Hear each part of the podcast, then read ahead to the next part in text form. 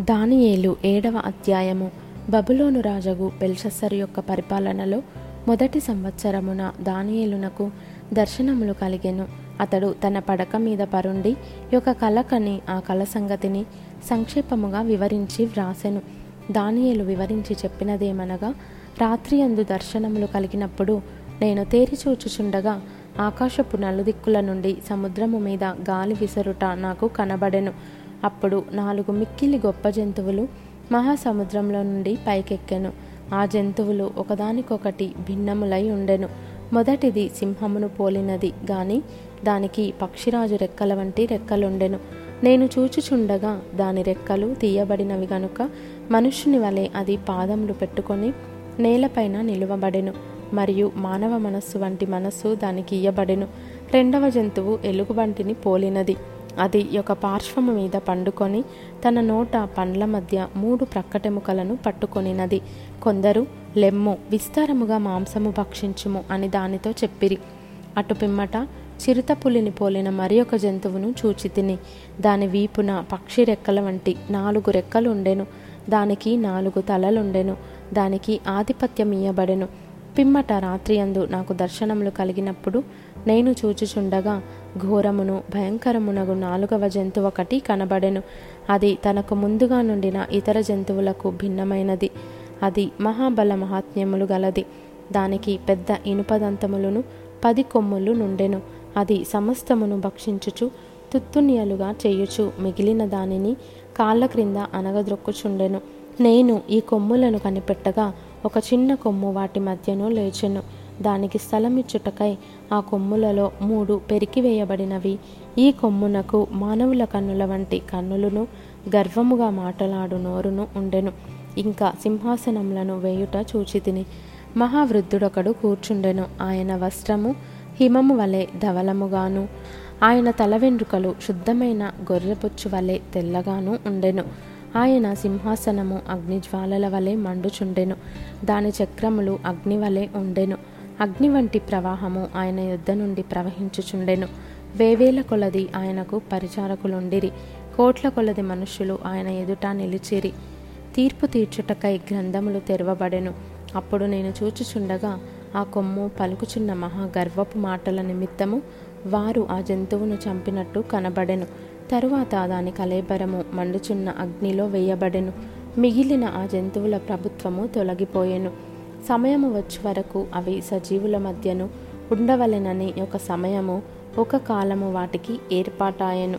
రాత్రి కలిగిన దర్శనములను నేనింకా చూచుచుండగా ఆకాశ మేఘారూఢుడై మనుష్య కుమారుని పోలిన ఒకడు వచ్చి ఆ మహావృద్ధుడగు వాని సన్నిధిని ప్రవేశించి ఆయన సముఖమునకు తేపడెను సకల జనులను రాష్ట్రములను ఆయా భాషలు మాట్లాడువారును ఆయనను సేవించినట్లు ప్రభుత్వమును మహిమయు ఆధిపత్యమును ఆయనకియ్యబడెను ఆయన ప్రభుత్వము శాశ్వతమైనది.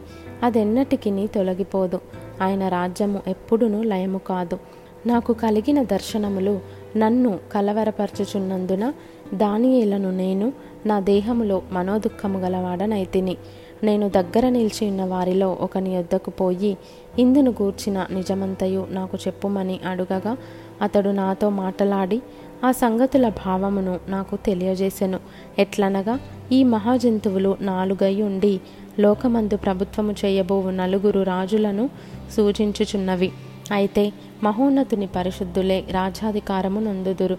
వారు యుగయుగములు యుగ యుగాంతముల వరకు రాజమేలుదురు ఇనుపదంతములను ఇత్తడి గోలును గల ఆ నాలుగవ జంతువు సంగతి ఏమైనదని నేను తెలుసుకొనగోరి తిని అది ఎన్నటికీ భిన్నమును మిగుల భయంకరమునై సమస్తమును పగలగొట్టుచు మృంగుచు మిగిలిన దానిని కాళ్ళ క్రింద అనగద్రొక్కుచుండెను మరియు దాని తలపైనున్న పది కొమ్ముల సంగతియు వాటి మధ్య నుండి పెరిగి మూడు కొమ్మలను కొట్టివేసి కన్నులను గర్వముగా మాటలాడు నోరును గల ఆ వేరగు కొమ్ము సంగతియు అనగా దాని కడమ కొమ్ముల కంటే బలము కలిగిన ఆ కొమ్ము సంగతియు విచారించి తిని ఈ కొమ్ము పరిశుద్ధులతో యుద్ధము చేయుచు వారిని గెలుచునదాయెను ఆ మహావృద్ధుడు వచ్చి మహోన్నతుని పరిశుద్ధుల విషయములో తీర్పు తీర్చు వరకు అలాగు జరుగును గాని సమయము వచ్చినప్పుడు ఆ పరిశుద్ధులు రాజ్యము నేలుదురను సంగతి నేను గ్రహించి తిని నేను అడిగిన దానికి ఆ పరిచారకుడు ఈలాగున చెప్పెను.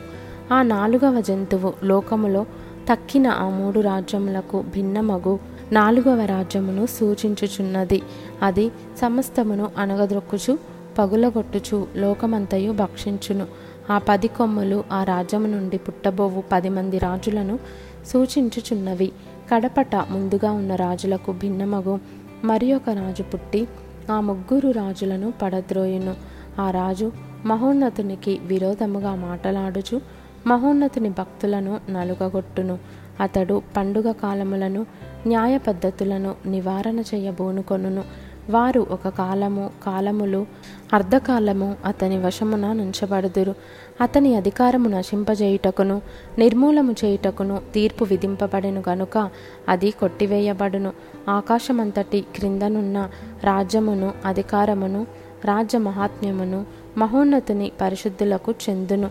ఆయన రాజ్యము నిత్యము నిలుచును. అధికారులందరూ దానికి దాసులై విధేయులగుదురు. ఇంతలో సంగతి సమాప్తమాయను అని చెప్పెను. దానియేలను నేను విని మనస్సునందు అధికమైన కలతగలవాడనై తిని అందుచేత నా ముఖము వికారమాయెను. అయితే ఆ సంగతి నా మనస్సులో నుంచుకొంటిని.